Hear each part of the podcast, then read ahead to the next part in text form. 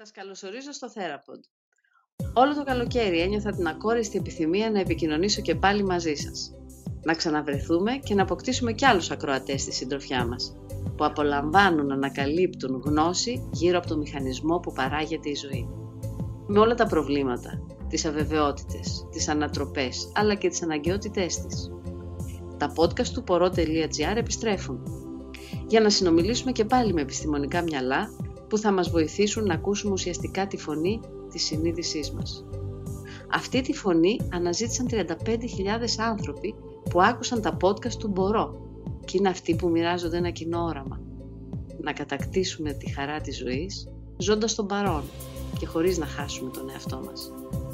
Με ευγνωμοσύνη ευχαριστώ όλους τους ομιλητές που προσέφεραν το χρόνο τους, τη γνώση τους, το νιάξιμο για όλους εμάς, ώστε να μην χάσουμε την ελπίδα μας και να πούμε ένα θαραλέο ναι στη ζωή. Ευχαριστώ και όλους εσάς που είστε συνοδοιπόροι σε αυτή την προσπάθεια. Άννα Δρούζα.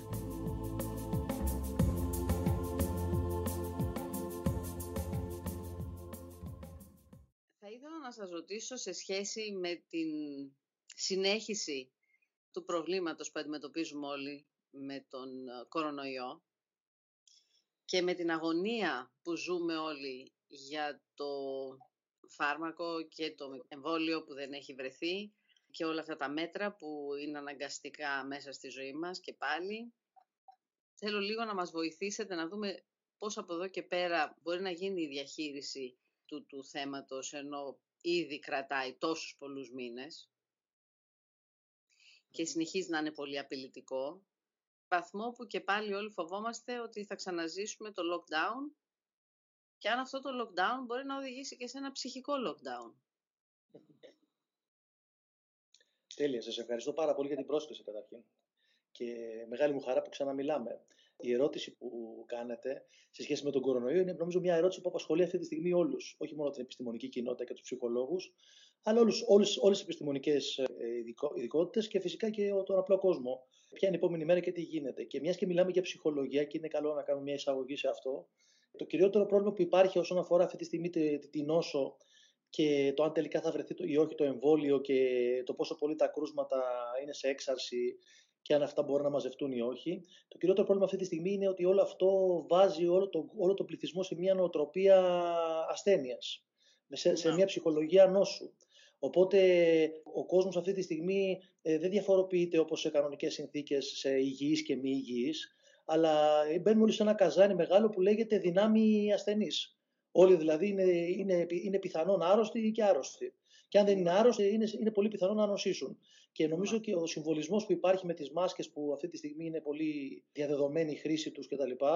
Επειδή η μάσκα ακριβώς εμφανίζεται σε περιπτώσεις που έχει γίνει μια μεγάλη μόλυνση, ακόμη και στον κινηματογράφο και αλλού, όλο αυτό βάζει και σε επίπεδο νευρογλωσσικού προγραμματισμού το μυαλό του ανθρώπου να σκεφτεί ότι κι αν δεν είμαι άρρωστος, ε, έχω μπει σε μια λογική ότι κάποια στιγμή μπορεί και να αρρωστήσω. Άρα λοιπόν αυτό είναι μακριά από, είναι μακριά από την έννοια της υγείας και της ψυχικής και της οργανικής, έτσι όπως την ορίζει και ο Παγκόσμιος Οργανισμός Υγείας. Και όλο αυτό σίγουρα θα αφήσει πολλά κατάλοιπα ψυχολογικά και άλλα και σίγουρα βάζει μια βαριά μπάλα στα χέρια των ειδικών να δώσουν λύσεις και να προτείνουν πράγματα για τον κόσμο που θα αρχίσει σιγά σιγά από αυτό το σημείο, από το σημείο και μετά, καθώς αυτό το πράγμα τραβάει σε μάκρος και χρονικά εκτείνεται πάρα πολύ, να εξατλούνται οι αντοχές και να αρχίσουν να, να εμφανίζονται άλλα προβλήματα που είχαμε συζητήσει και στην προηγούμενη στην προηγούμενη συνάντηση, όπως η κατάθλιψη και όλα αυτά που ελοχεύουν σαν κίνδυνη ψυχική για τον άνθρωπο που πιέζεται τόσο πολύ. Απλή και ξεκάθαρη απάντηση δεν υπάρχει. Δηλαδή το λέω με την έννοια ότι θα, θα, θα, θα ήταν χαρά δική μας να πούμε ότι θα βρεθεί το φάρμακο και θα λυθεί όλη αυτή η κατάσταση. Και νομίζω ότι το φρόνιμο από τη δική μας την πλευρά, σαν κοινωνία και σαν Ελλάδα, είναι να κάνουμε το κουμάντο μας και το σχεδιασμό μας για το χειρότερο ενδεχόμενο. Γιατί το καλύτερο ενδεχόμενο, άμα έρθει, είμαστε έτοιμοι. Δεν χρειάζεται προετοιμασία γι' αυτό. Τι σημαίνει όμως αυτό; Λοιπόν, αυτό σημαίνει. Ε, θα, σας πω, και, γιατί και, σε επίπεδο, έχει... και σε επίπεδο πιο ατομικό, αυτό θέλω να πω. Ναι, ναι, ναι, θα, θα φτάσω και εκεί και είναι πολύ σωστή η παρέμβαση. Αυτό σημαίνει σε, απλά, σε απλή γλώσσα, απλά ελληνικά, ότι το να, το να προετοιμαζόμαστε για τη λύση, δηλαδή ότι θα εμφανιστεί ένα εμβόλιο ή ότι η νόσος αυτή ξαφνικά θα εξαφανιστεί, που είναι πιθανά αυτά και τα δύο. Δεν, δεν λέω τώρα, δεν μπορώ να προβλέψω το μέλλον. Αλλά η δική μας η προετοιμασία, η ψυχολογική, ότι αυτά έρχονται και η τελικά μία άφηξή τους δημιουργεί ένα έξτρα ψυχολογικό πόνο. Είναι σαν, να περιμένεις να έρθει ο, είναι σαν να περιμένεις να έρθει ο αγαπημένος σου θείος να σου φέρει το παιχνίδι και τελικά δεν ήρθε. Ή περιμένεις ο μπαμπάς να έρθει το ταξίδι και τελικά, και τελικά δεν ήρθε. Οπότε λοιπόν, εσύ, επειδή ακριβώς περιμένεις, το τελικά δεν έχετε αυτό ή δεν έχετε την ώρα που το περιμένεις ή τραβάει παραπάνω, κάποια στιγμή σώζεται η ψυχολογική σου βενζίνη και είναι πολύ πιθανό να έχεις μεγαλύτερη κατάπτωση από ό,τι δημιουργεί ο ίδιος ο φόβος για την ασθένεια ή η κατάσταση γύρω μας. Δηλαδή οι οικονομικές επιπτώσεις που υπάρχουν και άλλα. Οπότε ναι. λοιπόν αυτό που, λέω, αυτό που λέω είναι ότι. Και αυτό, αυτό θα είναι και νομίζω και το θέμα της σημερινής συνάντησης, το κομμάτι του mindset, δηλαδή το, το πώς εμείς προγραμματίζουμε το μυαλό μας να διαχειριστεί όλη αυτή την κατάσταση, γιατί αν δεν το κάνουμε εμείς αυτό, θα το κάνει η κατάσταση για μας. Δηλαδή θα μας προγραμματίσει η κατάσταση και αυτό θα είναι πάρα, πάρα πολύ δύσκολο σαν φορτίο να το διαχειριστούμε παρά τη βοήθεια των όποιων ειδικών. Οπότε λοιπόν η ίδια η προσμονή ότι θα βρεθεί μια λύση και θα βρεθεί άμεσα, αυτό ήδη ελοχεύει πολλούς κινδύνους με την έννοια ότι αν τελικά δεν έρθει, εμείς θα κρεμάσουμε. Γιατί ενώ το περιμένουμε. Της απογοήτευσης, της ανυμπόριας, της απελπισίας, της απόγνωσης, του φόβου, της ψυχολογικής εξάντλησης. Ξέρετε, και, ναι. και η ψυχή όπως το σώμα έχει αντοχές. Και από ένα σημείο και μετά κρεμάνε οι αντοχές. Οπότε, βάζοντας τον εαυτό σε μια τέτοια δοκιμασία, μπλέκεις. Δηλαδή, το, το κάνεις το φορτίο ακόμη μεγαλύτερο από ό,τι είναι. Θα μου πει κάποιος τώρα στον αντίλογο. Έχετε δει, αισθάνεστε έτσι, ζείτε ανάμεσά μας. Ζούμε όλοι. Ε, έστω και με αυτό το τρόπο. Έχετε είναι, δει τέτοια είναι... Τι. Ποιο είναι ωραίο. Ε, το, το ζουν ανάμεσά μας, γιατί είναι και ένα έργο προφητικό, οπότε μ' άρεσε που το είπα. Ναι, Τι βλέπετε εσείς τώρα να, σε, σε, όλο αυτό που βιώνουμε όλοι; Δεν έχουν ήδη τα σημάδια αυτά εμφανιστεί; Θα σας πω τώρα τι γίνεται ένα, ένα περίεργο έβριμα, γιατί, γιατί με, το, με, το, που τελείωσε η πρώτη φάση της καραντίνας σε παγκόσμιο επίπεδο, αναφέρομαι δηλαδή περίπου στο διάστημα Μάιος του 20, έγινε ένα, μια μεγάλη έκρηξη ερευνών σε παγκόσμιο επίπεδο και ιατρικών και ψυχολογικών σε σχέση με το τι άφησε αυτή η καραντίνα στο γενικό πληθυσμό. Δηλαδή, πώς την αντιμετώπισε ο κόσμος και να δούμε γενικά, γενικά να δούμε δείκτες ψυχικής υγείας. Και ναι. προς μεγάλη μας έκπληξη και, και εδώ στην Ελλάδα Εμείς έχουμε τρέξει αντίστοιχη έρευνα και μάλιστα θα κυκλοφορήσει το περιοδικό Ψυχολογία, που είναι το επίσημο περιοδικό της ψυχολογίας στην Ελλάδα, το επιστημονικό, ναι. θα κυκλοφορήσει τώρα σε περίπου δύο μήνες και ένα τεύχος αφιερωμένο στον κορονοϊό και τις ε, ψυχολογικές επιπτώσεις του. Mm-hmm. Οπότε, ε, οπότε λοιπόν έχουμε έρευνες πάρα πολλές που γίνανε σε πάρα πολλές χώρες του κόσμου με αφορμή την καραντίνα, που ήταν ένα παγκόσμιο φαινόμενο. Και αυτό το οποίο φάνηκε ήταν ότι δεν υπήρξε αύξηση στους δείκτες ψυχοπαθολογίας περίεργο. Δηλαδή, να το πω όσο πιο απλά γίνεται, αν παραδείγματος χάρη τα, τα ποσοστά μείζωνος κατάθλιψη στον πληθυσμό είναι 20% στο δυτικό κόσμο, που τόσο είναι, ε, δεν πήγαν στο 30%, ούτε στο 25%. Δεν, πήγα, ναι. δεν, έγινε, δεν έγινε κάτι τέτοιο. Φάνηκε, φάνηκε ότι σε γενικές γραμμές, χωρίς να θέλω να τους πιάσω όλου με αυτή τη λογική και να ισοπεδώσω, ότι ο κόσμος βρήκε τον τρόπο να την παλέψει, να το πω έτσι λαϊκά. Δηλαδή, ναι. βρήκε τον τρόπο. Βρήκε, δεν ξέρω αν επέδειξε ψυχραιμία ή αν βρήκε νέου τρόπου να το διαχειριστεί ή βρήκε νέα μοντέλα ή προγραμμάτισε αλλιώς στο μυαλό του. Πάντως αυτό που ξέρω είναι ότι υπάρχουν άνθρωποι πολλοί οι οποίοι λένε, υπολογίστε περίπου ένα 50% λέει ότι η καραντίνα του άρεσε. Και το λέω αυτό με φόβο ψυχής, γιατί μήπως ακούσουν και οι κρατούντες τώρα και μας κλείσουν τελείως μέσα. Υπάρχει ένα 50%. Ναι. Υπάρχει ένα 50%, ένα 50 των ανθρώπων, και μιλάω για την Ελλάδα τώρα, που λένε ότι, λένε ότι τους άρεσε πολύ η καραντίνα. Λένε βρήκα χρόνο για τον εαυτό μου, διάβασα τα βιβλία μου, αφοσιώθηκα στην αγάπη μου, έβγαζα βόλτα το σκύλο μου, έλεγα στην κίνηση και να κάνω να πάω από το ένα σημείο στο άλλο σε δύο ώρες και να αποσπάσουν τα νεύρα μου.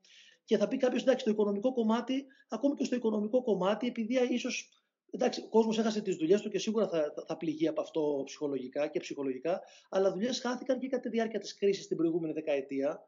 Οπότε περιμένουμε να δούμε τώρα τα αποτελέσματα αυτού. Αλλά ακόμα και στο οικονομικό κομμάτι βλέπουμε ότι υπήρξε βοήθεια από τους γύρω τους ή ότι περιόρισαν τα έξοδά τους αφού δεν υπήρχε και διασκέδαση ενεργή και δεν βγαίναν έξω. Οπότε δεν είχαν να αγοράσουν και κάτι. Οπότε το μόνο που τους ενδιαφέρει το κομμάτι της διατροφής και αυτό με ένα σπαρτιάτικο τρόπο. Ναι, χωρίς να σημαίνει όμως ότι μπορεί να αλλάξει ένα μοντέλο ζωής ολοκληρωτικά όσο αυτό θα συνεχίζεται και ξαφνικά να ζούμε να μάθουμε πια να ζούμε εκτός, σε, σαν να είμαστε όλοι στη φύση Καταλαβαίνετε τι θέλω να πω. Ναι, ναι, το, το καταλαβαίνω και, και, και σίγουρα δεν μιλάω για πιστοδρόμηση τώρα. Δεν, δεν λέω ότι εκεί που έχουμε ψυγείο τώρα το βγάλουμε από την πρίζα και θα έχουμε τα προϊόντα εκτός ψυγείου. Δεν, δεν λέω αυτό το πράγμα. Αυτό, αυτό που λέω όμως είναι ότι αρκετός κόσμος που είχε και ένα επίπεδο ζωής Α, το άλλαξε αυτό και αλλάζοντάς το, θέλεις θέλεις λόγω αποτοξίνωσης, θες λόγω προετοιμασίας του μυαλού ότι αυτό έχει κάποιο νόημα και θα πω τώρα πάνω σε αυτό πώς θα μπορούμε Μπορεί να, να είναι μια εφαρμοστικότητα που είναι χαρακτηριστικό της ανθρώπινης φύσης.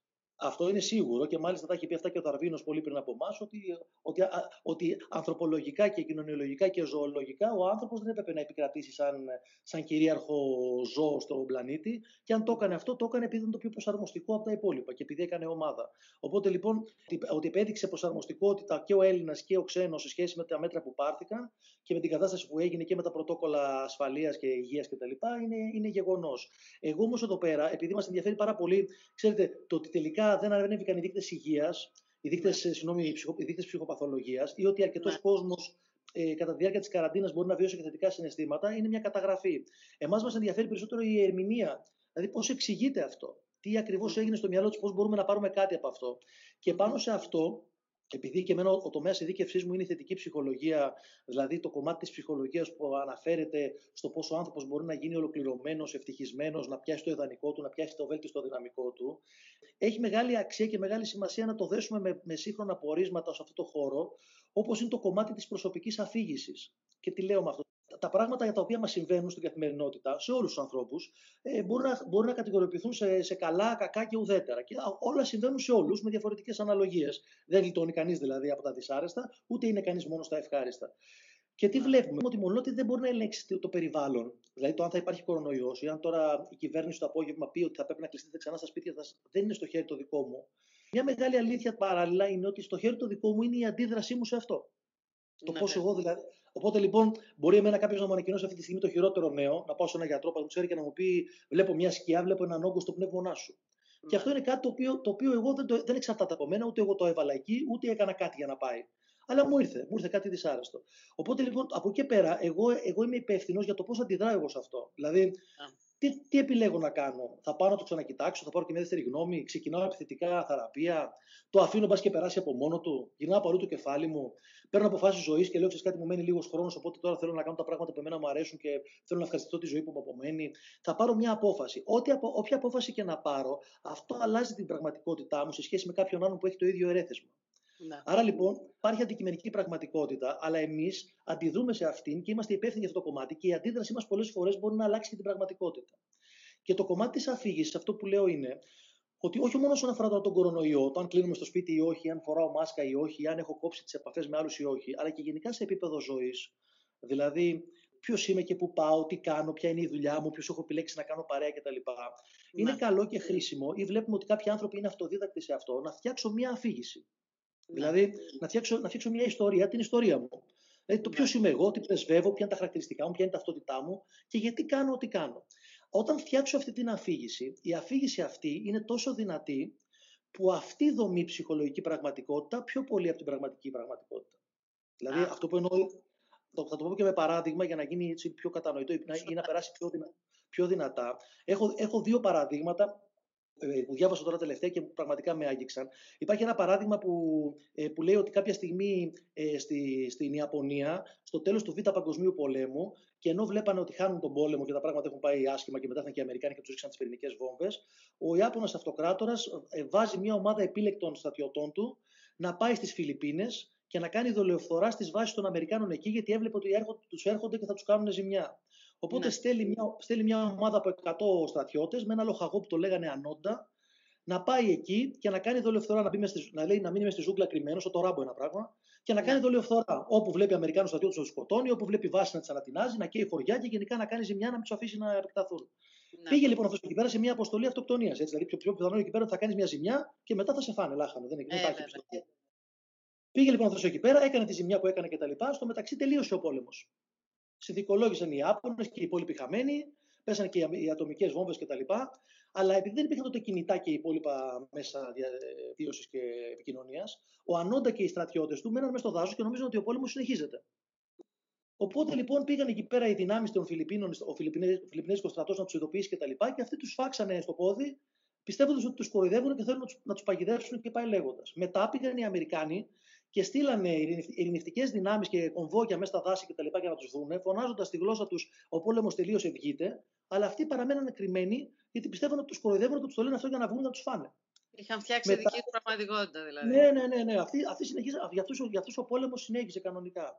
Αυτό το πράγμα τράβηξε, και αυτό που σας λέω είναι επίσημο, δηλαδή είναι, είναι και επίσημο σίγουρα, έχει γράψει και βιβλία ο Ανώντα στην Ιαπωνία, κράτησε 30 ναι. χρόνια. Δηλαδή αυτός από το 46 μέχρι το 76 έμενε εκεί πέρα. Στο μεταξύ έχασε άντρες και τα λοιπά, έμειναν τρεις όλοι και όλοι και στο τέλος έμεινε μόνο ο Ανόντα, τίποτα άλλο, κανένας άλλος. Ένας Αμερικάνος φοιτητής, χίπη, παιδί των λουδιών που είχε στο μυαλό του να, να, να ταξιδέψει όλο τον κόσμο και να κάνει μπάφους, έβαλε σαν στόχο τη ζωή του να βρει τον Ανόντα και το Γέτη. Δηλαδή, να βρει δύο πράγματα που δεν υπάρχουν δηλαδή. Οπότε πήγε στο δάσος εκεί πέρα με το, με το sleeping bag του κτλ. Κάθισε, άραξε κτλ. Τον παρακολουθούσε ο Ανόντα από μακριά που τον φώναζε, τον φώναζε, τον φώναζε. Τον έβλεπε ότι είναι μόνος του και ότι είναι και ρέμπελος κτλ. Και, και κάποια στιγμή του εμφανίστηκε. Και του λέει αυτός: Έχω έρθει να σε βρω και να σου πω ότι έχει τελειώσει ο πόλεμος κτλ. Οπότε λοιπόν αυτός 30 χρόνια έτρωγε ακρίδες, κοιμόταν στο χώμα, έτρωγε τη βροχή, δεν έκανε μπάνιο, ζούσε με το φόβο 30 χρόνια. Πήγε στην Ιαπωνία, γύρισε με τη, μέση, με τη μέση ήρωα. Τον υποδεχτήκανε στο αεροδρόμιο, ήρθε ο αυτοκράτορας, ήρθαν εκεί πέρα οι πρωθυπουργοί κτλ. Αυτό είναι όλο πραγματικό, έτσι, μέχρι τέλους. Ναι, μπορεί κάποιος να το κάνει και στο YouTube, να το ψάξει και στο Google, είναι πραγματικό πρόσωπο. Έγραψε και δύο βιβλία για αυτή την ιστορία του κτλ. Όταν γύρισε, πέσανε πάνω του τα κανάλια κτλ. Να του πάρουν συνέντευξη, να τον ρωτήσουν πώς πέρασε, τι έκανε, όλη αυτή την πορεία του μες στη ζούγκλα, γιατί, για ποιο λόγο δεν έβγαινε από την κρυψόνα κτλ. Όταν αυτός βγήκε και έδωσε τις συνεντεύξεις, γύρισε και είπε ότι εγώ λέει παιδιά δεν αισθάνθηκα καμία κακουχία, ούτε αισθάνθηκα ότι έχω χάσει κάτι από τη ζωή μου. Ε, ούτε μου λείψε λέει, το παστίτσιο και το μαγειρευτό και το ζεστό νερό του σπιτιού, γιατί εγώ λέει, ήμουν, ήμουν προσιλωμένος σε ένα ανώτερο αγαθό, σε ένα ανώτερο ιδανικό, το να υπηρετήσω τον αυτοκράτορά μου. Αυτή είναι η μέγιστη αξία για εμένα. Έχω δώσει όρκο τιμής για αυτό και αυτός μου είπε να καταστρέψω τους Αμερικάνους και εγώ δεν έφευγα από εκεί μέχρι να το καταφέρω. Έπρεπε να, έπρεπε να με καλέσει πίσω με συγκεκριμένο τρόπο για να πιστέψω ότι είναι αυτός και να, να γυρίσω πίσω πιο νωρίς κτλ. Οπότε λοιπόν εγώ συνέχισα την και δεν μετανιώνω για τίποτα. Πέρασα πολύ ωραία αυτά τα 30 χρόνια. Είμαι πολεμιστής και, και, και, χάρηκα που δεν, κατα, δεν πέθανα εκεί πέρα. Λυπάμαι για τους συντρόφους που έχασα και έχω γυρίσει πίσω πιστεύοντας ότι έχω δοξάσει τον αυτοκράτορα. Ο Ανόντα πέθανε ύστερα από ένα χρόνο από κατάθλιψη από ένα χρόνο, ύστερα από ένα χρόνο πέθανε από κατάθλιψη. Δηλαδή δεν πέθανε στη ζούγκλα 30 χρόνια κυνηγώντας μόνος του και τρώγοντας ακρίδες και πέθανε, πέθανε μέσα σε ένα χρόνο σε πολιτικό ναι, περιβάλλον. Τη στιγμή όμως που, είχε, που είχε ολοκληρώσει το νόημα. Ακριβώς, δεν θα πω αυτό. Καλή παρατήρηση.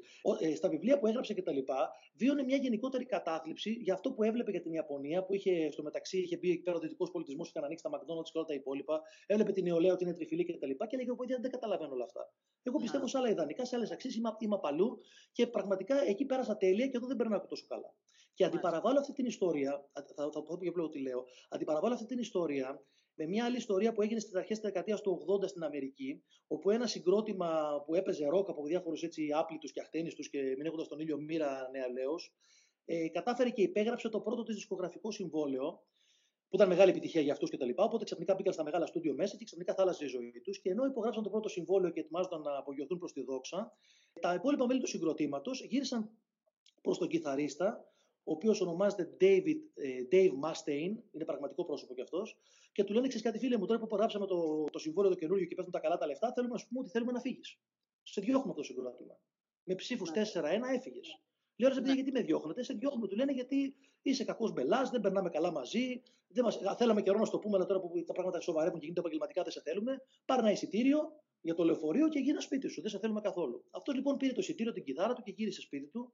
Και σε όλη τη διάρκεια της διαδρομής, αυτό είναι πραγματική ιστορία και το έχει γράψει και στη βιογραφία του, σκεφτόταν πόσο πολύ πικραμένος ήταν από την προδοσία αυτή και πόσο πολύ ήθελε να τους αποδείξει ότι κάναν λάθος. Και μέσα στο Πούλμαν και καθώς γύρναγε στη, στο Λο Άντζελε, στο σπίτι του, έβγαζε σχέδια που έλεγε ότι εγώ θα ξασκούμε κάθε μέρα στην κιθάρα 20 ώρες για να γίνω ο καλύτερος δυνατός και θα φτιάξω καινούριο συγκρότημα που θα γίνει μεγάλο και τρανό και θα υπογράψουμε συμβόλαιο και θα γεμίζουμε στάδια και θα πουλάμε δίσκους. Και αυτοί, αυτά τα καθάρματα που με διώξανε θα, πουλά, θα τυλάνε χάμπουγκερ στα McDonald's και θα σκάνε το κακό τους που με διώξανε και ενώ θα είναι αποτυχημένοι και εγώ θα είμαι επιτυχημένος στην έπαυλή μου, στην πισίνα μου και θα κάνω κάποιος τα πουρα μου. Και Όσο, το τόσο πολύ δυνατό σκοπό. δεν έχουν σκεφτεί αυτό, το ότι εγώ θα σου δείξω ποιος είναι τελικά. Τους, το, τον, τον έσκασαν πραγματικά. Οπότε αυτός γύρισε στο Λο Άντζελε, έβαλε μπροστά το, με το, τον πείσμο σε πολύ αυτή η αποτυχία Έφτιαξε ένα συγκρότημα και τα λοιπά και τελικά η, η μοίρα τελικά τα έφερε έτσι και ίσως και αυτός να βοήθησε πάρα πολύ με το μυαλό του. Και τελικά αυτός έγινε μεγάλος rockstar. Έφτιαξε ένα συγκρότημα που λέγεται Megadeth. Είναι heavy metal συγκρότημα, παλιό. Ακούνε, όσοι ακούνε heavy metal θα το ξέρουν σίγουρα. Αυτός λέγεται David Mustaine. Είναι, έχει βγάλει εμβληματικά κομμάτια και τραγούδια. Έχει πουλήσει 150 εκατομμύρια δίσκους. Γέμισε στάδια με συναυλίες και πραγματικά έγινε μεγάλος και τρανός. Μεγάλος ναι. Οπότε λοιπόν κατάφερε αυτό που ήθελε. Το ναι. συγκρότημα που τον είχε διώξει. Για κακή του τύχη όμως, οι υπόλοιποι που τον διώξαν δηλαδή, ήταν η Μετάλλικα. Αυτός ήταν μέρο των Μετάλλικα πρωτού γίνουν γνωστοί. Μάλιστα. Οπότε οι Μετάλλικα πουλούσαν, πουλούσαν 500 εκατομμύρια δίσκους και ήταν πολύ καλύτερο συγκρότημα από του Μέγκαντεθ. Οπότε αυτός, παρότι έφτασε σε απόλυτο επίπεδο επιτυχίας, Θέλεις σε λεφτά, θες σε δόξα, θες σε φήμη, θες σε αναγνώριση, θες σε βραβεία. Έγραψε στο τέλος της ζωής του και γενικά στην βιογραφία του, αν την πάρει κάποιος και την διαβάσει, κάνει μια διήγηση άλλη και λέει: Δεν μπόρεσα ποτέ να ξεπεράσω ότι αυτή ήταν πιο επιτυχημένη από μένα. Και κάθε φορά που έβγαζα ένα δίσκο, αντί να χαρώ την επιτυχία, δυσανασχετούσα αν αυτοί με περνούσαν στα charts και δεν ευχαριστήθηκα ούτε τα πλούτη μου ούτε τίποτα και φεύγω πικραμένος και δεν γέλασα ποτέ. Λέω αυτά τα δύο παραδείγματα για να, καταλάβετε λίγο, να καταλάβει λίγο ο κόσμος και με, την, με τον κορονοϊό που υπάρχει τώρα και με τη γενικότερη δυσκολία της κατάστασης και της στιγμής ναι. και τα προβλήματα που υπάρχουν, ότι είναι θέμα καθαρά αφήγησης. Δηλαδή, ο ένας αυτός ο κιθαρίστας, ο Μαστέιν, ε, κατάφερε το αδιανόητο, πέτυχε λεφτά, δόξα, φήμη, πλούτη, στεροφημία και δεν τη χάρηκε. Γιατί δεν τη χάρηκε, Γιατί η διήγησή του ήταν, εγώ θέλω να σας δείξω. Το ότι είστε κι εσείς πετυχημένοι με χαλάει πολύ. Άρα αυτός είχε μια αφήγηση που τον στερούσε από τη δυνατότητα να απολαύσει αυτά που είχε πετύχει. Και από την άλλη πλευρά, ο Ανόντα ε, πέρασε μια ζωή μαύρη και δύσκολη. Και αν του έλεγε κάποιος θες να αλλάξεις αυτή τη ζωή με μια άλλη ζωή καλύτερη κτλ., με ησυχία, με ασφάλεια κτλ., δεν θα την άλλαζε με τίποτα, γιατί αυτός θεωρούσε ότι αυτό που έκανε εκεί πέρα ήταν σε σύνδεση με τις αξίες του και τα ιδανικά του και ήταν πολύ ευτυχισμένος υπηρετώντας τον αυτοκράτορα. Το λέω αυτό με ποια λογική, για να δείξω πόσο δύναμη έχει αυτή η αφήγηση. Δηλαδή, αν, αν τώρα ναι. εσύ πεις, αν τώρα εσύ πεις, ε, αν τώρα πεις ότι είμαστε σε μια κατάσταση πανδημίας, σε παγκόσμιο επίπεδο, και εγώ τι φταίω γι' αυτό, και εγώ πιστεύω ότι δεν υπάρχει ιός. Και όλα αυτά είναι μούφα και το κάνουμε για να μας ελέγξουν. Και τώρα μου έχουν πει να κάτσουμε στο σπίτι. Και έφαγα και πρόστιμο χθες που πήγα στη λαϊκή χωρίς μάσκα. Και θα σας δείξω και θα κάνετε. Και ε, έχω νεύρα πολλά. Και πραγματικά θα, είσαι, θα επιβαρύνεις το φορτίο χειρότερα από ότι ο κορονοϊός και, και η κλεισούρα και η καραντίνα. Ενώ αν, αν κάνεις μια αφήγηση που να λέει ότι αυτό το πράγμα δεν το διαλέξαμε, αλλά μας βρήκε. Και όλοι μαζί να το πολεμήσουμε. Και τώρα μα λένε ότι θα κλειστούμε μέσα, δεν, είμαι, δεν, είμαι, δεν θα κλειστώ μόνο εγώ. Όλοι κλείνονται. Και μήπως με το που κλείνομαι είναι αφορμή να, πάρω, να κάνω κάτι το οποίο έχω καιρό να το κάνω. Μήπως να βάλω μια τάξη στην τουλάπα μου. Μήπως να διαβάσω ένα βιβλίο που δεν βρίσκω χρόνο να το διαβάσω. Μήπως να δω μια σειρά στο Netflix. Μήπως να, μπω, μήπως να μιλήσω με το γείτονα. Μήπως να κατέβω βόλτα στο πάρκο της γειτονιάς μου να γνωρίσω και ποιοι μένουν εκεί πέρα. Ενώ ναι. δεν θέλω να το εκμαυλήσω και να το υποτιμήσω. Είναι δύσκολη η συγκυρία. Αυτό που λέω όμως είναι ότι έχει μεγάλη δύναμη η αφήγηση. Και η οποία σε μια καθημερινότητα, αν βεβαίως δίνει ένα πλαίσιο στην καθημερινότητα, έτσι τρόπου δηλαδή αντιμετώπισης της καθημερινότητας. Ξεκάθαρα. Αυτή, με, αυτή τη Αλλά δεν συνδέεται, δεν συνδέεται με το νόημα ζωής. Δεν συνδέεται όλο αυτό. Πάρα, πάρα, πάρα, το, το, από το στόμα μου το πήρατε. Πραγματικά, αν, αν δεν είστε ήδη ψυχολόγος, θα πρέπει να ζώσουμε το πτυχίο. Αυτό έχω να πω. Πάρα πολύ διαβασμένη και πάρα πολύ καλή γνώστη. Όντως αυτή, αυτή, αυτή μετα, το λέω αλήθεια, το εννοώ. Αυτή η μεταβλητή ονομάζεται στην ψυχολογία meaning of life, νόημα ζωής. Και το νόημα ζωής, επειδή, επειδή απέφυγα να το πω με την, με την ονομασία του, γιατί δεν θέλω ούτε να τρομάξουμε τον κόσμο με επιστημονικούρες. Ε, ναι. Το νόημα ζωής ακούγεται στα αυτιά των ανθρώπων σαν κάτι πολύ μεγάλο. Ότι δηλαδή νόημα, το νόημα ζωής σε μένα είναι να είμαι καλός άνθρωπος ή να γίνω γιατρός και να βοηθήσω την ανθρωπότητα. Ενώ εμείς σαν νόημα ζωής αναφερόμαστε στην κάθε μέρα. Α, μάλιστα. Την κάθε μέρα. Στα ρούχα που διαλέγεις, στο σάντουιτς που τρώ, στο αστείο που ακούς, στο σταθμό που ακούς, το τι επικοινωνείς τους γύρω σου, η γενικότερη στάση σου απέναντι στα πράγματα. Ναι, όμως και αυτό πίσω έχει κάτι που το τροφοδοτεί. Δηλαδή, λειτουργώ έτσι, φέρομαι έτσι, σκέφτομαι έτσι, γιατί... Θα σας πω, θα, θα, θα, το πω και αυτό το μυστικό, δεν έχω πρόβλημα. Μπορεί αλλά να δεν... είναι γιατί θέλω να είμαι ενωμένη με τους ανθρώπους. Μπορεί ε, να είναι γιατί... Εγώ δεν μίλησα καθόλου τώρα μέχρι τώρα στη, στη συνομιλία μας για το τι το, το τροφοδοτεί αυτό, επίτηδες, γιατί δεν, ναι. θέλω, δεν θέλω να δημιουργήσω μια γραμμική εντύπωση ότι αυτό είναι εύκολο ή το κάνει, ή πατά σε ένα κουμπάκι και γίνεται. Αλλά ναι. όντως αυτό, αυτό το τροφοδοτούν από πίσω οι αξίες μας. Δηλαδή, σε, σε τι πράγματα πιστεύουμε και πόσο είμαστε ευθυγραμμισμένοι με αυτές τις αξίες. Αλλά δεν δουλεύει μόνο έτσι. Δουλεύει κυκλικά, δεν δουλεύει γραμμικά. Δηλαδή, τι εννοώ; Ναι. Ότι ναι, ναι. Ακόμη, ακόμη, και αν δεν ξέρεις για ποιο λόγο κάνεις αυτή την αφήγηση, γιατί δεν έχεις κάνει αυτογνωσία, ούτε ασκήσεις, ούτε ξέρεις ποιες είναι οι αξίες σου. Ξέρεις κάποιες από τι αξίε σου και δεν τις ξέρεις όλες. Αλλά βλέπεις, επειδή μου, ότι αισθάνεσαι καλύτερα κάνοντας κάτι ή συνομιλώντας με κάποιους ή συνομιλώντας για κάποια θέματα. Εκεί δίνοντας αυτό το νόημα, ότι αυτό, εμένα αυτό το πράγμα με γεμίζει και μου δίνει χαρά και το, και, και το θέλω το, να υπάρχει στην καθημερινότητα, φτιάχνοντας μια θετική αφήγηση για την καθημερινότητα, αυτό αλλάζει και την καθημερινότητα. Δηλαδή, στο τέλος της ημέρας, βλέπουμε ότι και η καθημερινότητά σου αλλάζει. Γιατί έχεις ήδη ενεργοποιήσει μηχανισμούς μέσα σου για να την αλλάξεις. Δεν αλλάζει η μόνη της, δεν αλλάζει μυρολατρικά. Podcast του Μπορώ είναι για μένα μαθήματα ζωής. Με βοήθησαν να εξασκήσω την ικανότητά μου να ακούω, να συγκεντρώνομαι, να συνθέτω και να κατανοώ. Μια σύνθεση για όλους μας ελπίζω οριμότητας και αυτογνωσίας. Θα διευρύνουμε τα ενδιαφέροντά μας, με την παραδοχή ότι το ένα είναι ταυτόσιμο με το όλον. Και όπως η ίδια ιδέα ποιητικά έχει εκφραστεί στη φιλοσοφία του Λάο Τσε, σας θυμίζω Αυτό που η κάμπια ονομάζει τέλος του κόσμου, η ζωή το λέει πεταλούδα. Σας καλώ να συνεχίσουμε το ταξίδι μας. Σας ευχαριστώ.